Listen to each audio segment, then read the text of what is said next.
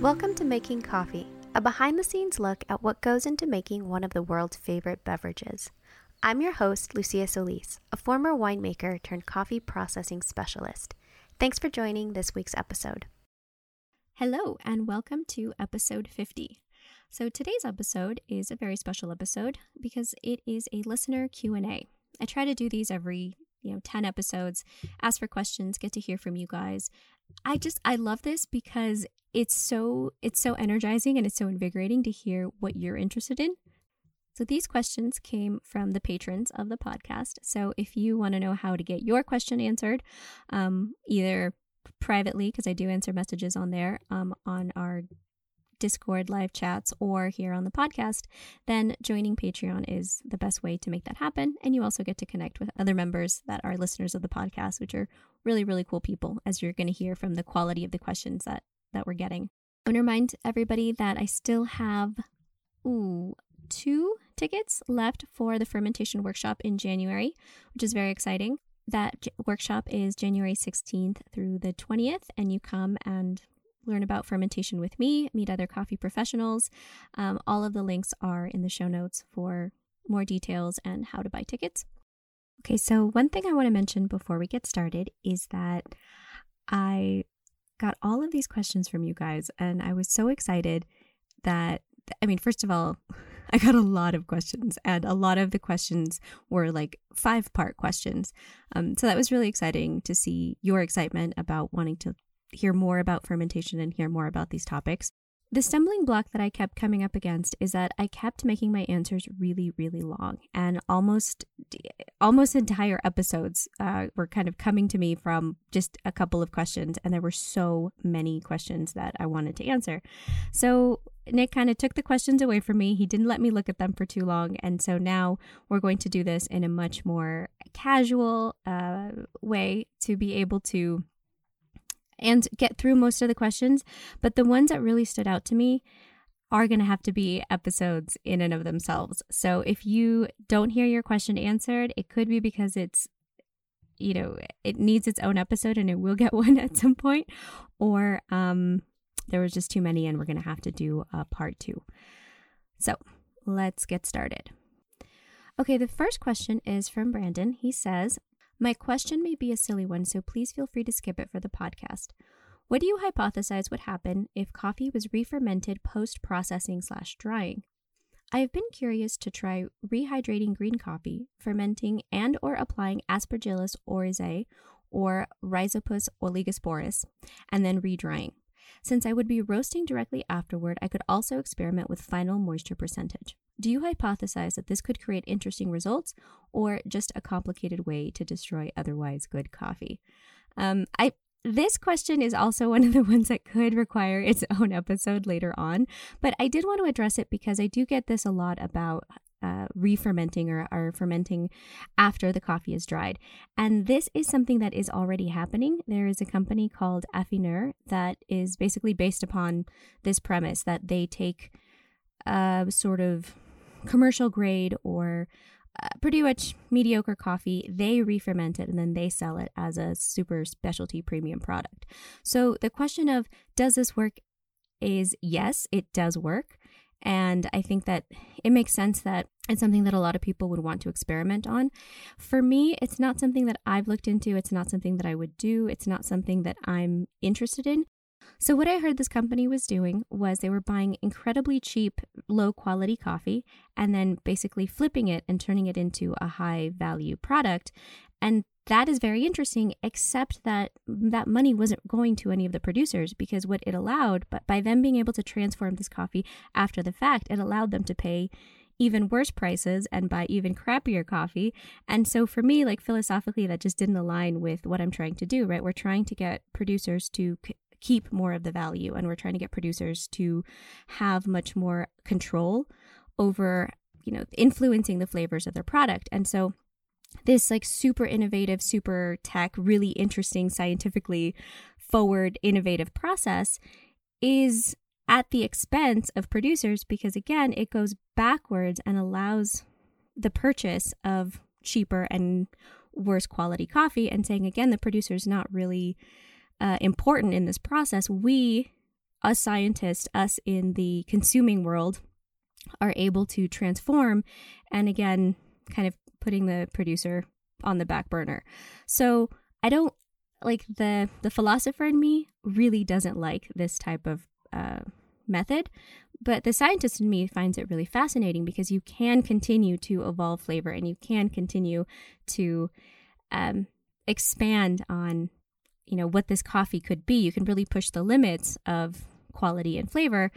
But again, it's after the fact. So for me, it's like the benefits don't outweigh the drawbacks. So I'm not interested in this process. I really don't like to necessarily talk about it. But yes, Brandon, if you know what you're doing, it's an incredible tool to leverage, turning, you know, this coffee into something better. And I think there still is a place for it because not everybody has access to making incredibly, I don't know, because of climate conditions, because of financial restraints. So this kind of helps that idea of like every coffee has a home. It could help producers that otherwise couldn't sell their coffee to be able to have a market. But again, I'm not seeing the benefits really trickle down to them as much as, okay, they just get to sell their coffee very cheaply. But so that's in the right hands. In the wrong hands, it is a complicated way to destroy otherwise very good coffee. So I guess that's what I would say, Brandon. If you're going to do this at home because you're a curious individual, then the best way that this method works is not starting with really good coffee and then trying to make it like 2% better. It's buying very low quality, very cheap coffee. And then, you know, the risk is also very low because it's not, you haven't invested very much in it, and there's much more room to grow and improve this coffee. All right, the next question comes from Paolo. He said, I tasted a coffee with a very particular process, honey osmotic dehydration. An 80-brick solution is made with honey, and the cherries are submerged. The cherries balance the humidity by osmosis and thus dry out. Question: what does honey change compared to sugar and possibly salt? So this is one of those things that you would expect me to be a little bit, or initially sort of be critical of, right? Honey osmotic dehydration. It's a very new process. In terms of coffee that I've heard of. I haven't seen a bag and I haven't tried this coffee. However, I find this a very interesting concept. So exactly like he's saying, a very high brick solution, so really high concentration of sugar, and so the cherries are submerged. And as we've talked about on this podcast many times, if the water is coming out of the coffee, then it's really difficult for the sugar to be going into the coffee, right? Because sugar is attracted to the water. So when you're you're submerging these cherries in the super, super high sugar concentration, then the water is drawn out of it to bring these two mediums into equilibrium. So does this work as drying out, as a drying method? Yes, absolutely. And one of the things that I thought was really interesting was that this method is used in terms of food preservation in places where there's not a lot of refrigeration. So in India, I read this paper that was talking about how in a lot of rural parts of India, there's so much fruit, so much produce that just goes to waste because they don't have a good, you know, refrigeration or preservation method. And so osmotic dehydration, putting it in a sugar or a salt solution, is a great way to preserve fruit to be able to be consumed later. And not just that it preserves the fruit to be consumed later, but it also, this method of drawing the water out, tends to retain a lot of nutrients in the fruit. So it's a really fascinating, really interesting, very low-tech method to be able to preserve the fruit. So does this work for drying out the coffee and making, you know, reducing the water content? Yes, absolutely. Then his other question is, okay, well, what's the difference between honey and sugar, and then also comparing to salt? So honey is a much more interesting medium than sugar in this sense, because honey is also antimicrobial, right? We've heard a lot about the antimicrobial properties of honey. And the way to think about this, some of the ways that honey is antimicrobial is that it has this property that it has so much sugar that it creates all of this osmotic pressure and it draws water out. And we know that bacteria need a high water content to be able to perform their metabolic functions. So if you remove the water, if you dry them out, you are essentially not letting them, you know, continue to do their function. They're dying, they're desiccating. For yeast that are much more resistant, that can go to much lower moisture contents, as we've also talked about in this podcast, the really high sugar, that pressure is incredibly toxic. So you'd think that, okay, you're adding honey, which has all of this sugar, so you should be encouraging fermentation even more. But because the conditions are so extreme, then the yeast and the bacteria could perform their metabolic functions. They can't continue to grow. So it's antimicrobial in that sense. In another way, honey, even though it's very, very sweet, it has a very low pH, which is surprising. So honey is characteristically acidic. So it has a pH between 3.2 and 4.5, which is low enough to inhibit several bacterial pathogens.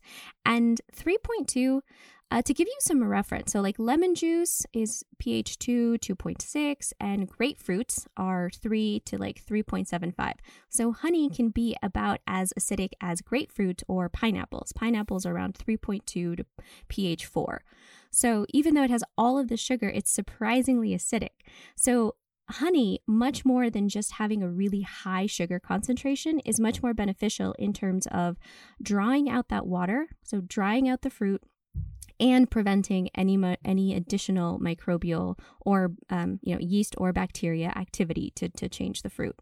So then how does this compare to salt? Does salt have a similar function? So yes, when we're talking about food preservation, usually, syrups and honey and high sugar concentrations are used for fruits because they are already sweet. And then a lot of times salt is used to preserve vegetables. So if you did a really high salt solution to dehydrate, to draw water out of your coffee cherries, how would that work compared to the honey? Okay, and this, if you're using salt, this is something that I'm not completely sure about. So if you know much more about this, write in and let me know. But my understanding of salt is if you're using a really high salt concentration, the salt influences the uptake of water absorption in the product. And so you couldn't get as low as you can with a honey or a really concentrated syrup. So I think salt, if that's what you have on hand, it's also possible to use, but you may not get as low moisture content. And the other thing I'm really curious about is if you can actually get all the way to stability. So if you are starting with a water content of like 65% in like fresh coffee cherries, if we can get down to the 11.5, 11% range, that is what we want for storage and for stability.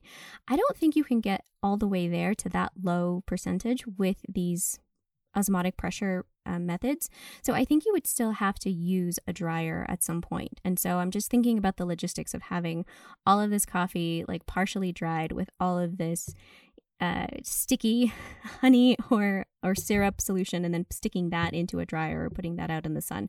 So I think it's a really interesting method. I think it could be I think more people might want to look into this if you don't have access to dryers.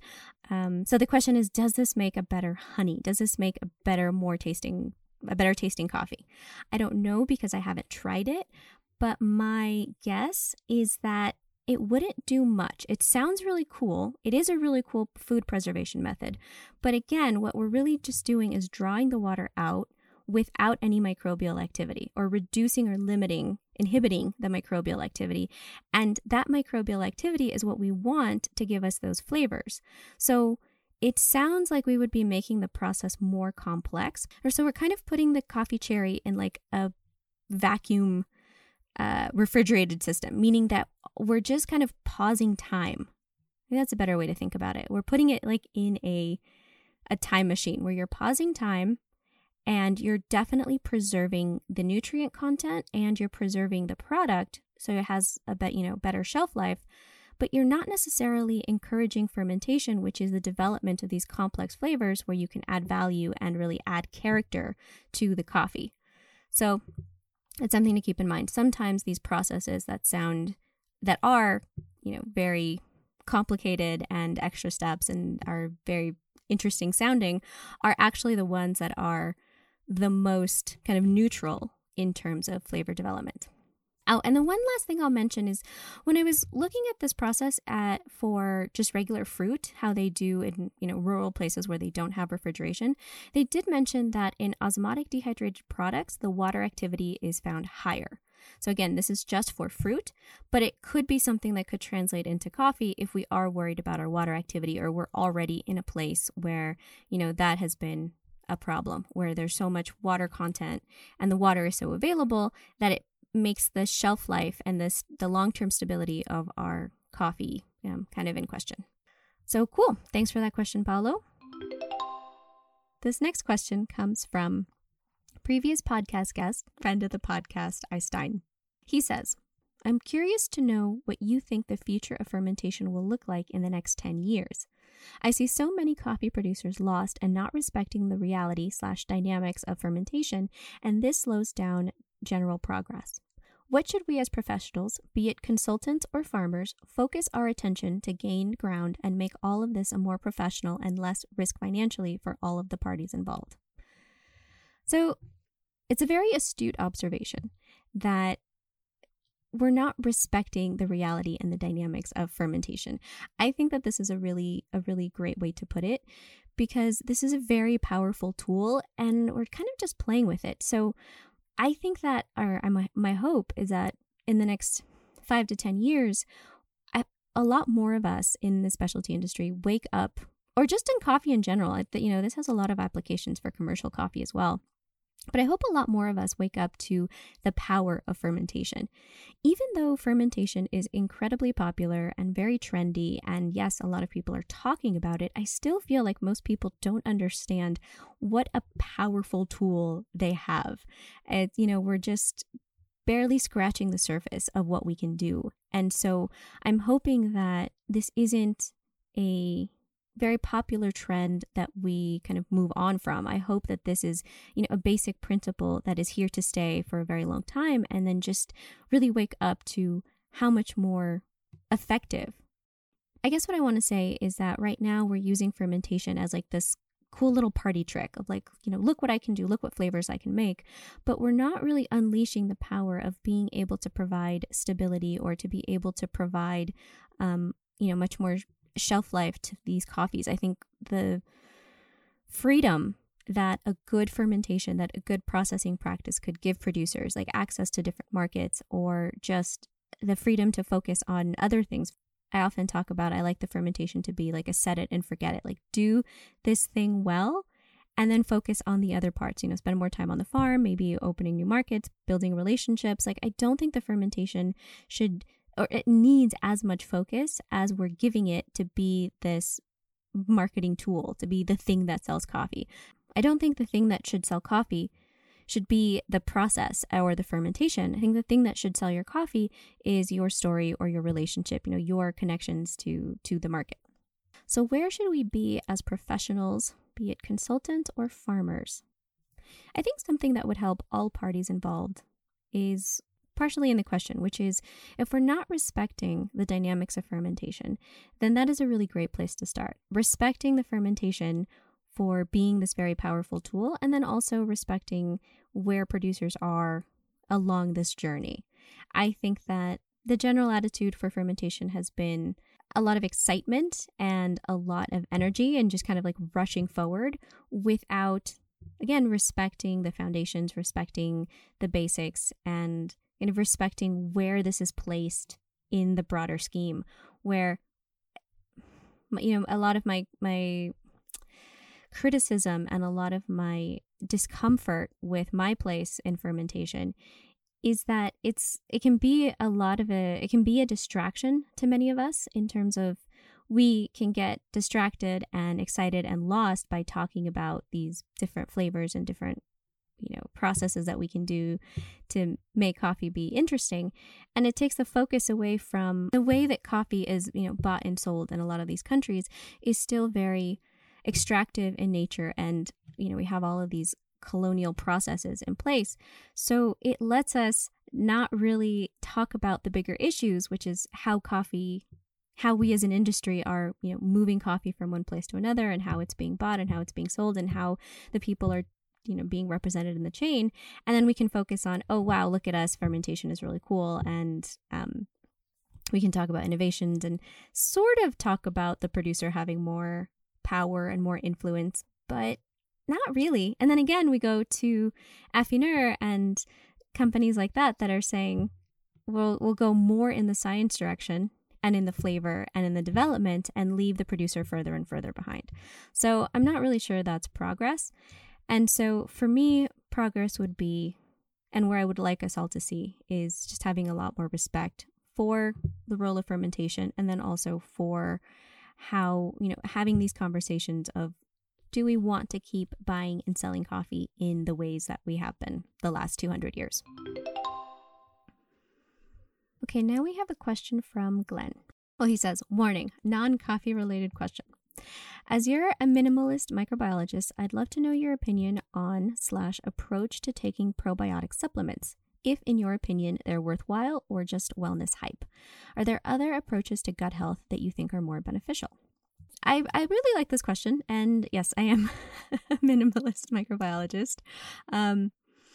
I often use the analogy of probiotics to show why producers shouldn't be afraid of the types of commercial yeast that I work with. So probiotics actually comes up a lot in my work in terms of analogies, because it's something that more people tend to be familiar with. So often the fear is that using a new yeast will completely colonize and displace the native microbes, and it will take over and it'll be a disaster.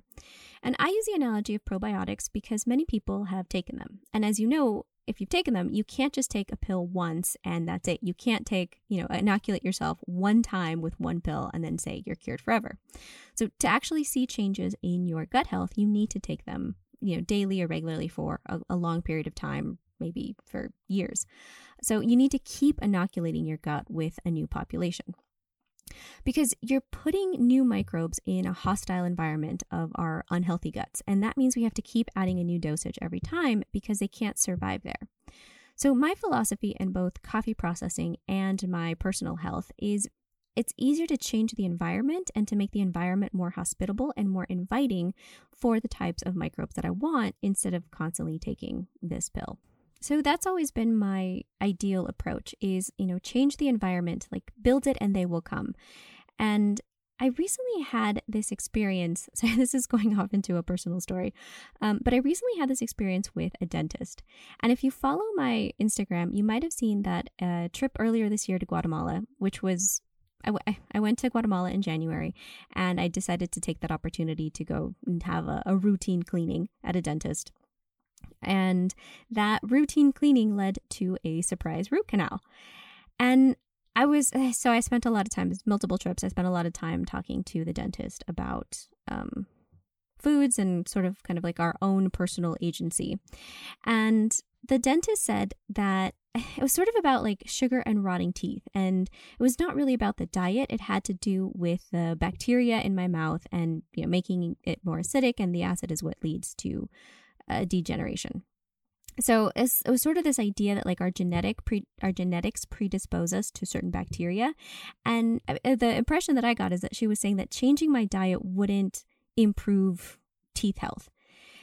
And I could sort of see where she was coming from if she's, you know, sort of saying that it's not the sugar in food, it's the acid that the bacteria produce. But I'm like, okay, but what is that bacteria eating? It's eating the sugar in the food that we're eating.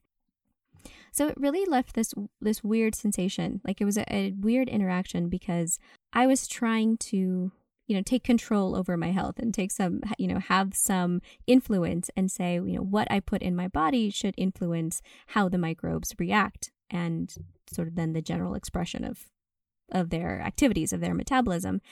And she had this very defeatist point of view of like, no, there's nothing you can do about it. It's just the bacteria in your mouth. And I still, again, not a dentist. I didn't study any of that. But for me, it really felt like a very disempowering place to come from, to just say, well, what you got is what you got. And now it's just about managing it versus taking an active role and saying, well, what if I change the environment and invite different bacteria or create a more hospitable home for different bacteria that could change my health? So back to the analogy. If I didn't think that probiotics worked, I couldn't really do the work that I do with commercial yeast and coffee. I do think that probiotics can change the gut, but for a short time, if you keep everything else the same, right? Because we've proven that they can't survive in that environment, and then you have to keep taking more and more daily.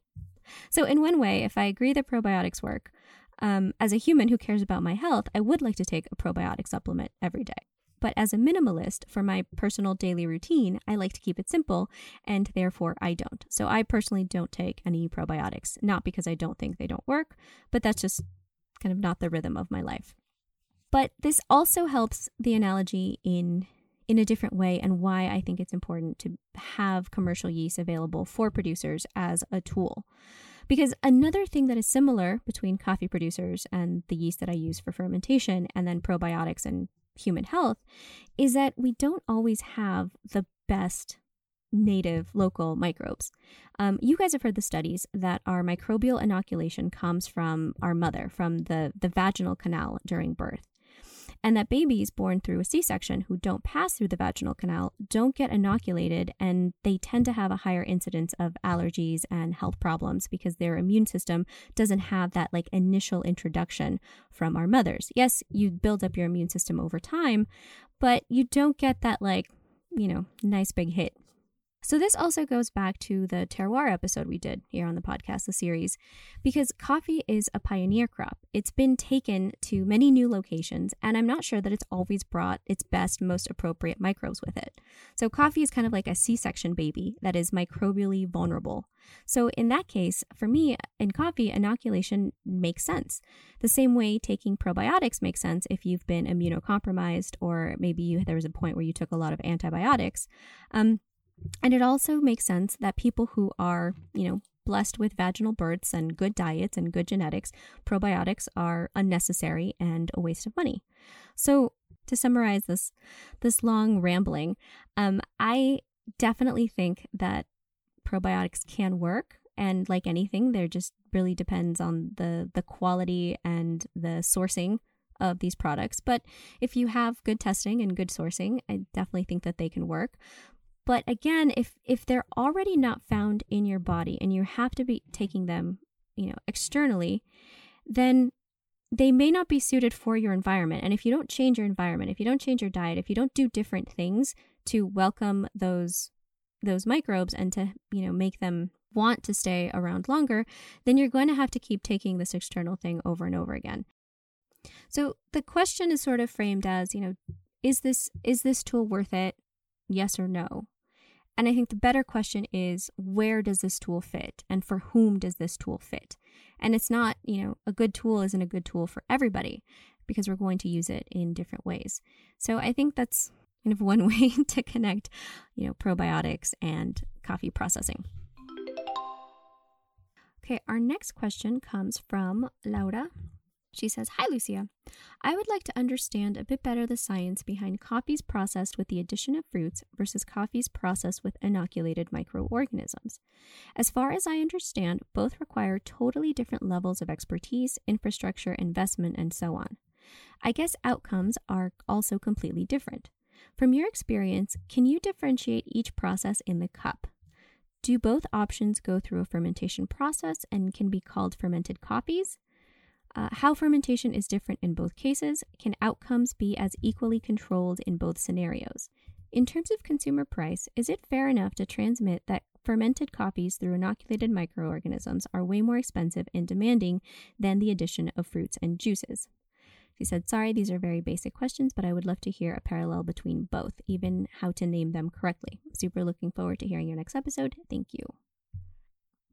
So Laura's question is really 5 questions. So again, this could be its whole episode, but I did want to give like some some base, because I do get this, fruits versus inoculated microorganisms questions pretty frequently. So I know a lot of you are confused. Okay, so let's tackle one question at a time. Can you differentiate each process in the cup? I think yes. I think with enough experience, it could be differentiated in the cup. For example, with my yeast trials, people often ask me if you can taste the yeast, or if I can find my samples in a blind tasting. So those are kind of two separate questions with different answers.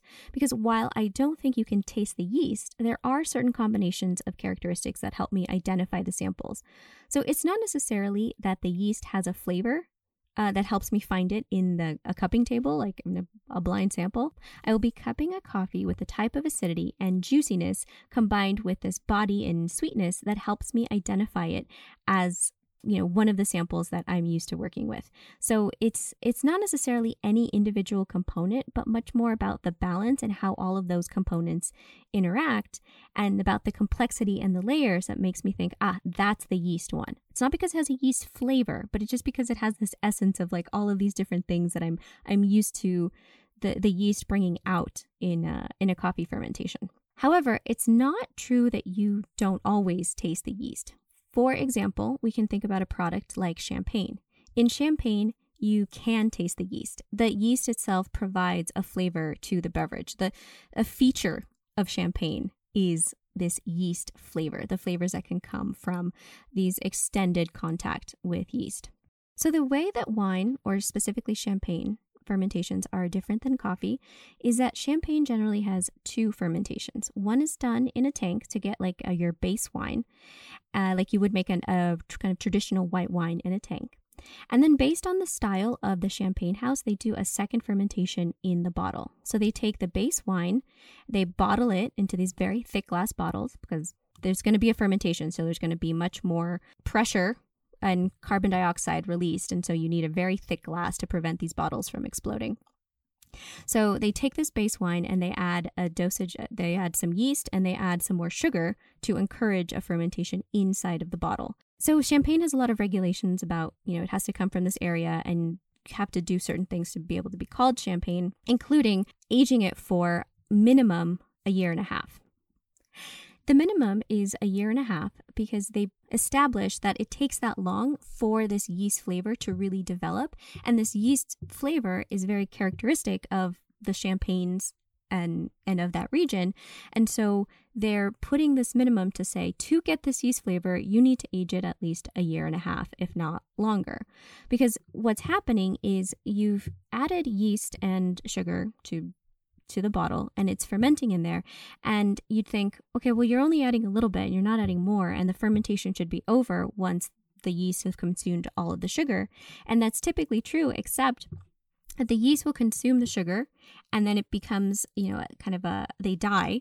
And as they die, they release their contents back out into the fermentation, and then there's new sugar. So there's this constant life cycle of more yeast are growing, and then they're dying, and then they're releasing their contents, and then more yeast are growing and dying and releasing their contents.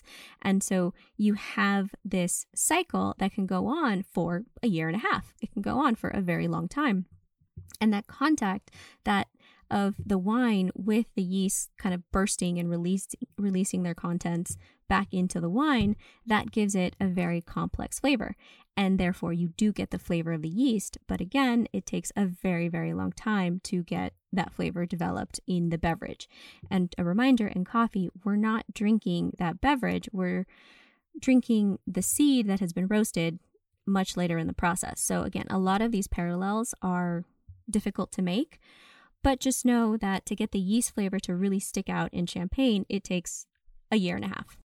So I don't think that you can taste yeast in the coffee if it's done well. I think if you can taste the yeast, it may be that something has gone wrong, or it's just not kind of the intended attendant consequence of doing a fermentation. So you shouldn't be able to taste the yeast, but I can still identify my sample sometimes because I know how the yeast behaves and I can kind of identify it. And I know other people who are really used to tasting these samples, it kind of has a, like I said, it kind of has an essence, it kind of has a vibe, and it's not a yeast flavor, but you can identify these yeast samples.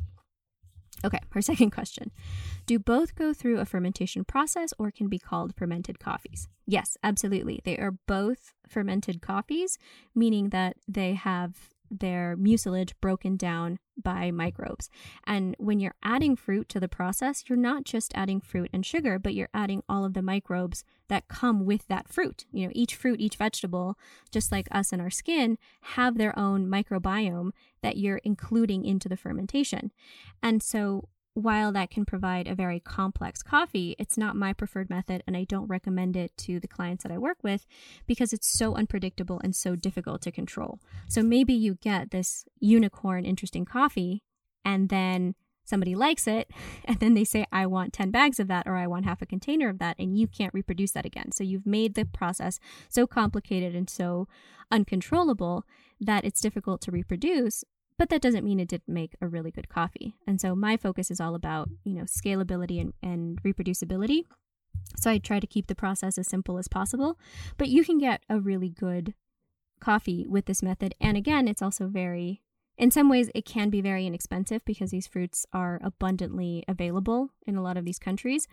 But in another way, I think it makes the process more expensive because this constant adding and taking away, like if you're adding fruit, if you're physically adding another fruit, a mango or a pineapple or a strawberry or whatever, it takes a lot of labor to then separate those things out again. And so in coffee, the work is really manual. So you can increase your labor cost by, I don't know, 5 times by having to constantly manipulate the coffee and separate these things. But yes, they're both fermented. They both undergo a fermentation. One, you're just adding fruit, and one, you're adding sort of the microbes without the addition of the fruit, without the addition of more sugar. Her third part is how fermentation is different in both cases. Okay, so I sort of covered that already with when you're adding the fruit, you're adding more sugar and you're adding all of the, you know, minerals and nutrients that go along with that fruit.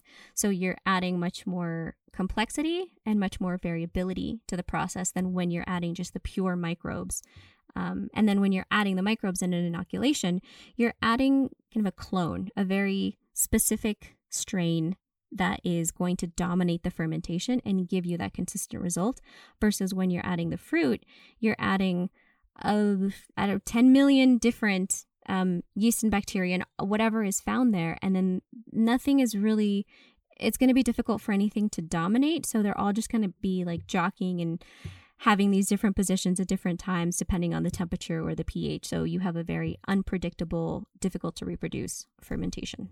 This also answers the next question, which is, can outcomes be as equally controlled in both scenarios? No, absolutely not. You cannot control the first one that well. And that's part of the charm of that first one, is that you're adding so much complexity that controlling that process is kind of counterproductive. Like if you want to control a process, don't add fruit. If you want to control a process, do a commercial inoculation, because that is the easiest way to control it, if control is your goal.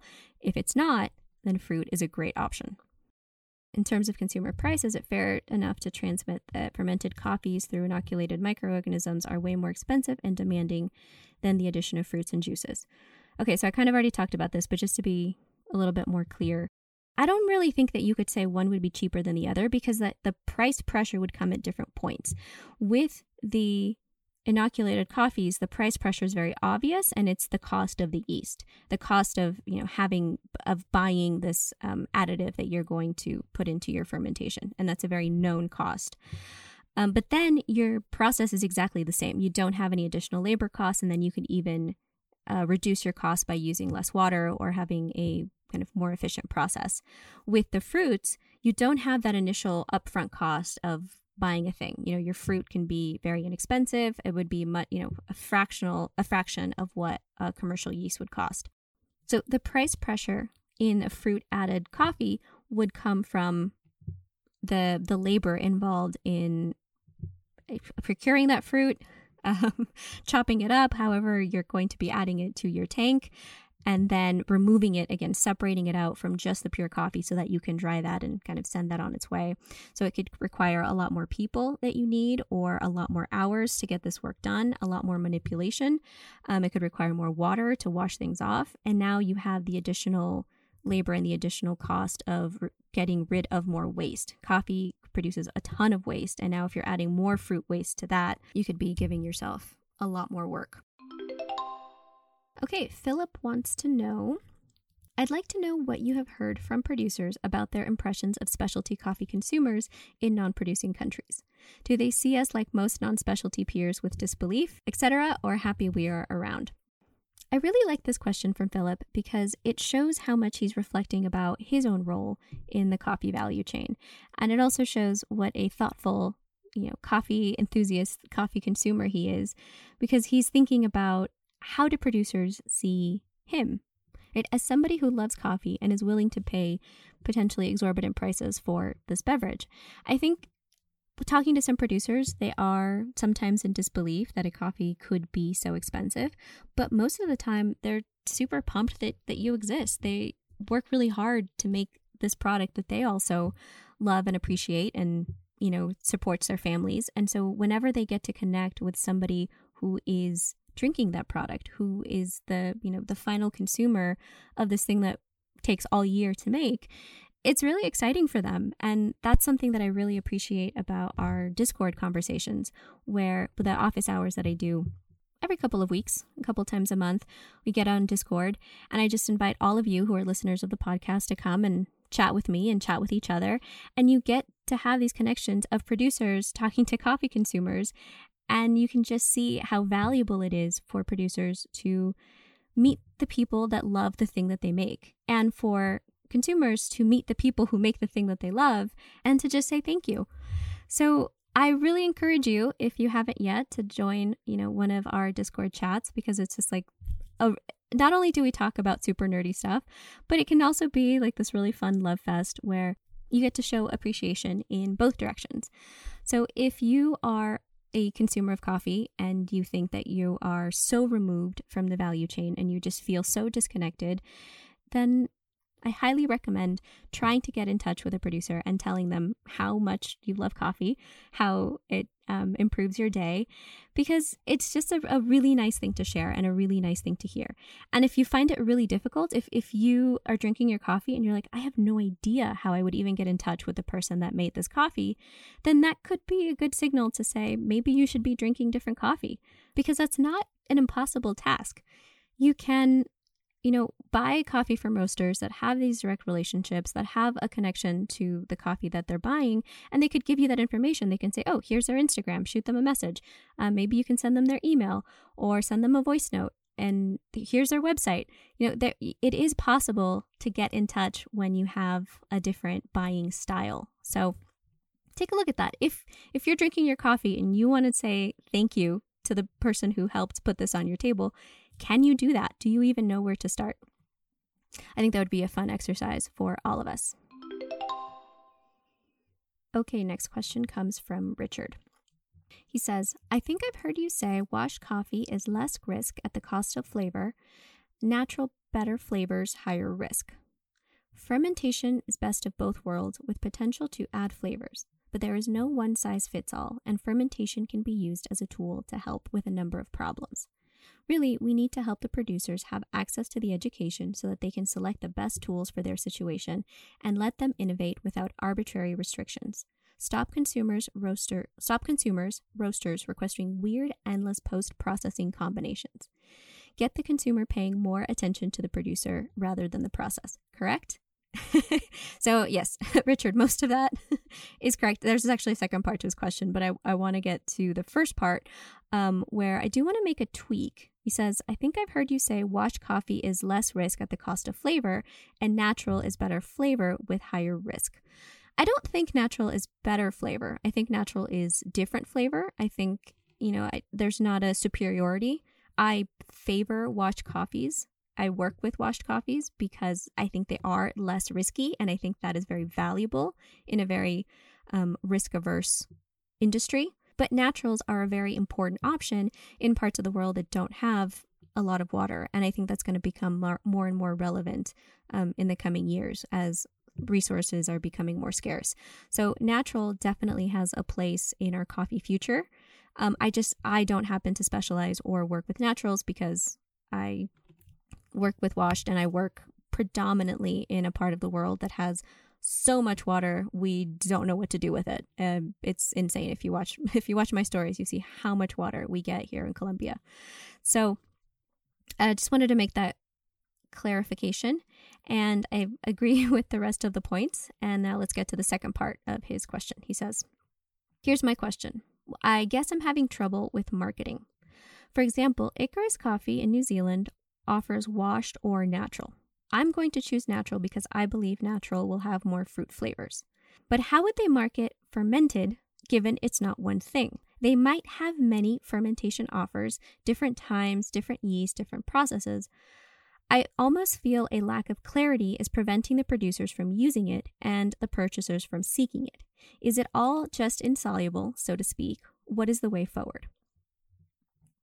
So I think this is an interesting question because... well, it goes back to the idea of like, how do we talk about these things? It's one thing to do them. It's one thing to kind of understand and apply these principles, but then how do we talk about it? How do we transmit what we're actually doing? And what he's saying is, and I agree with the sentiment that there's confusion on both ends. There's confusion from producers to say, how do I talk about this? How do I name this? That's one of the very common questions I get. And one of the things that we talk about in FTC when I have producers there, they're saying like, well, what would you call this? And they describe something, or what should I call this? And there's also a lack of clarity from consumers to say, I'm not sure what I'm buying. I don't know what this word means. How is this going to affect the flavor? So I completely agree that there's confusion on both ends on how to use these terms and what they mean. But I think it's interesting that it's sort of saying that this opacity, this lack of clarity is a barrier to being able to talk about it more, where it's been my experience that it's kind of the opposite. It's kind of like, you know, too many people are using the language because they don't know what it means. It's not a barrier. It's sort of a feature. It's all of this opacity provides cover for people who don't really understand what they're doing, but they still want to benefit from the trends. So it's hard to know who is speaking from a place of information and, you know, has a foundation, and who's just kind of copying, pasting what they've seen work somewhere else.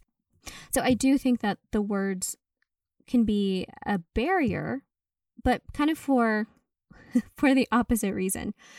So what is the way forward? Well, I think that if you know that you want a fruity coffee, if you know that that's the profile that you like, and in the past naturals have worked for you, then a fermentation process, I don't think that it's up to consumers to learn all of the different kind of outcomes of these fermentation processes. I think it's really the role of the roaster to provide solid tasting notes and to say, you know, whatever they're able to taste in their coffee, transmit that to the consumer. Right, and not expect the consumer to know what a honey osmotic dehydration process tastes like compared to an anaerobic or a carbonic maceration. I don't know that consumers really need to be caring about those processes. It's just it's a method to get to a certain, you know, strawberries and cream and caramel profile. So I think that the roasters could rely more on their tasting notes, make those a lot more obvious, maybe diminish the importance of the process. And that's just for some coffee nerds. So yes, some of us really value that information and we find that really interesting. And you may want to try that process. But overall, I think that we may be doing, you know, most general consumers and people that we want to introduce especially a disservice by making it so complicated, right? Like clarity is what gets us results. Lack of clarity, this confusion. I don't know, maybe somebody would be interested in trying a coffee, but it sounds really complicated, and then they just go back to whatever they've bought before. And I used to have this analogy a lot in my winemaking days where there's so many wines that you can buy, so many, because wine has been incredibly differentiated in terms of what variety you're going to buy, what vintage. Is it a Sauvignon Blanc from 2017 from New Zealand, or is it a Sauvignon Blanc from 2019 from the Napa Valley, or all of the different characteristics that lead us to appreciate the beverage. But in school, they warned us about, so a new wine consumer goes to the wine aisle and they just see a wall of 500 bottles and they don't necessarily know where to start. And so they confusedly kind of wander the aisle for like 5 minutes and then they turn around and then just get a beer and go home.